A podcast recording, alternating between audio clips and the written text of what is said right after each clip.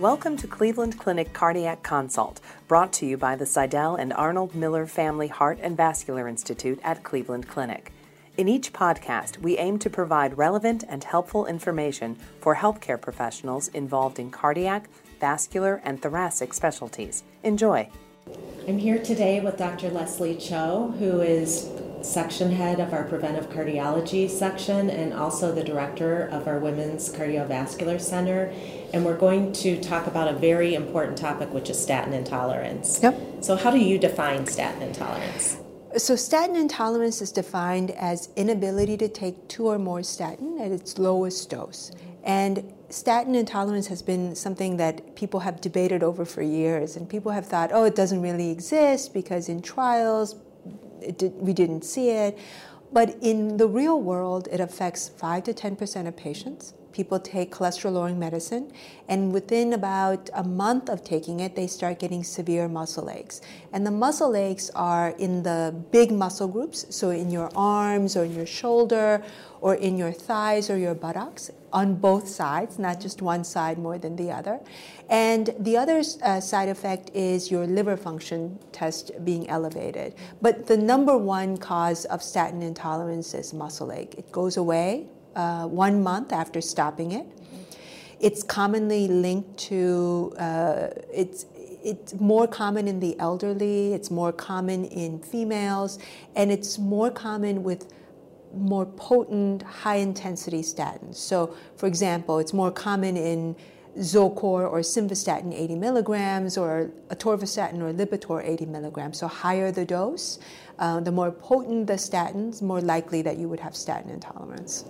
So, when you have a patient that has statin intolerance or those symptoms, do you try to treat the symptoms? Do you try and change the meds that they're on or change the meds? How do you approach that? Yeah, um, so the number one thing we like to do is we want to see what is causing the statin intolerance. So common things that are causing the statin intolerance are such as taking alcohol, because alcohol prevents the statins from being eliminated. So you really have to limit the amount of alcohol you take. Also, commonly prescribed cardiac medicines like diltiazem or amiodarone can interfere with statin elimination. So you have to be careful about that. There are antibiotics that interfere with it. There are other cholesterol lowering medicine like Tricor or fenofibrate that decreases elimination. So you have to look for causes first. Um, the other sort of important thing is patients take herbal supplements, which can contain another type of statin that's quote unquote herbal that can eliminate, uh, that can uh, prevent um, statin elimination.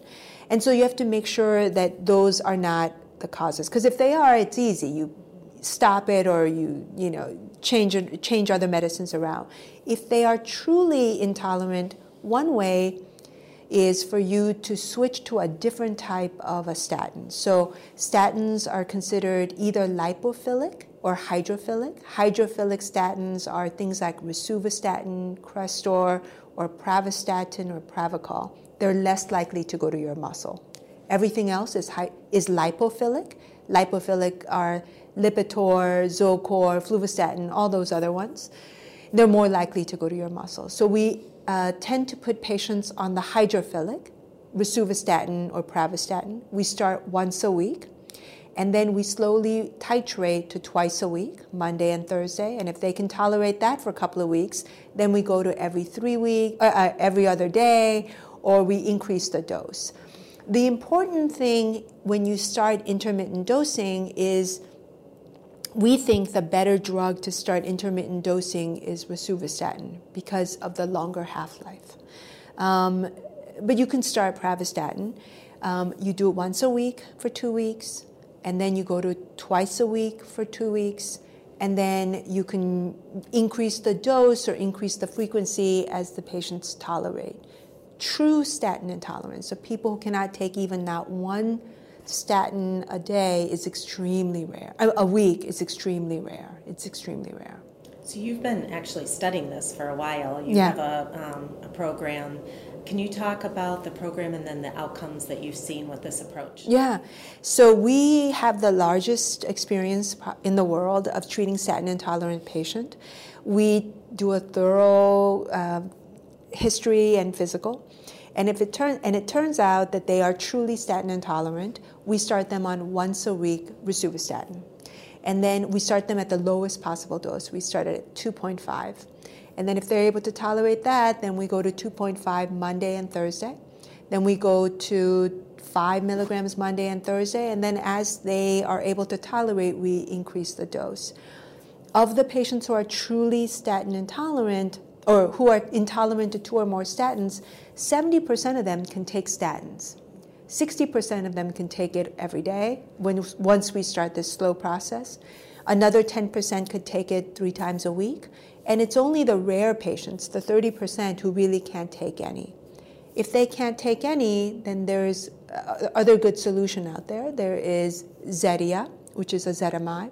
It lowers your cholesterol 15%, but then the, really the thing that has changed the statin intolerant um, treatment is the PCSK9, like uh, you know um, Repatha, evolocumab, or um, which is alirocumab. It's an injection. You do it every two weeks or once a month, depending on how you respond to the injections.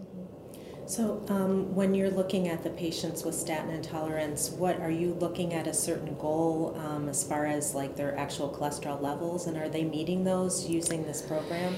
Yeah, I mean, we have a excellent so. Before PCSK, PCSK9 came out, we would follow our statin intolerant patients. We divided them into primary versus secondary. For our primary prevention patients, our goal was less than 100 for our patients who are secondary prevention, our LDL goal was less than 70, and we were able to meet that in majority of our patients. And when I say majority, I mean like 90% of our patients. And so we've had very, very good success. Now, it's not just medicine, obviously. It's diet and exercise and everything else that goes along with it. Many times, these patients who are statin intolerant have to be on statin plus Zetia um, in order to get there. But, but with all of these things, they're able to achieve their goal. Now, there are people who have genetic cholesterol problems or people who have um, very aggressive cardiovascular disease with multiple events. Um, who are statin intolerant. And for those patients in the era of PCSK9, it makes good sense to put them on PCSK9 first. So, are you seeing with these new drugs? I mean, it's very exciting. This yeah. is new, finally, something yeah. new over the past couple of years. But are you um, seeing that this will make a big change? Oh, yeah. Yeah. I mean, I think you know, the best trial on statin intolerant patient comes to us from Dr. Nissen here at the Cleveland Clinic, where he did this study where he took statin intolerant patients. They had to truly be statin intolerant, and the trial is very clever. It's a double-blinded crossover study, which means you they gave you placebo, and they also gave you statins. And if you had uh, uh, muscle aches on statin, you can get into the trial. And so in that study, uh, 40% of the patients were able to get into the active uh, study arm, and they were able to show uh, an excellent reduction with very well tolerated um, side effect profile. Patients who have lifestyle limiting muscle aches on um, cholesterol lowering medicine were able to take these drugs without side effects. So, if you were going to leave us with kind of a summary, what would you like to tell other healthcare providers about statin intolerance? So, statin intolerance is a rare um, entity, but it is so statin intolerance is more common than was previously thought, but still rare. So, it's really important to take a careful history and physical. It's really important to eliminate some of the causes that can exacerbate muscle aches on statin. If they can't, if you know there are no causes, then to do the intermittent dosing. And if you still are not at goal, then consider PCSK9. Mm-hmm. thank you very much for joining us today, and uh, thank you, Dr. Cho. Thank you. Thank you for listening. We hope you enjoyed the podcast. We welcome your comments and feedback please contact us at heart at ccf.org. Like what you heard? Please subscribe and share the link on iTunes.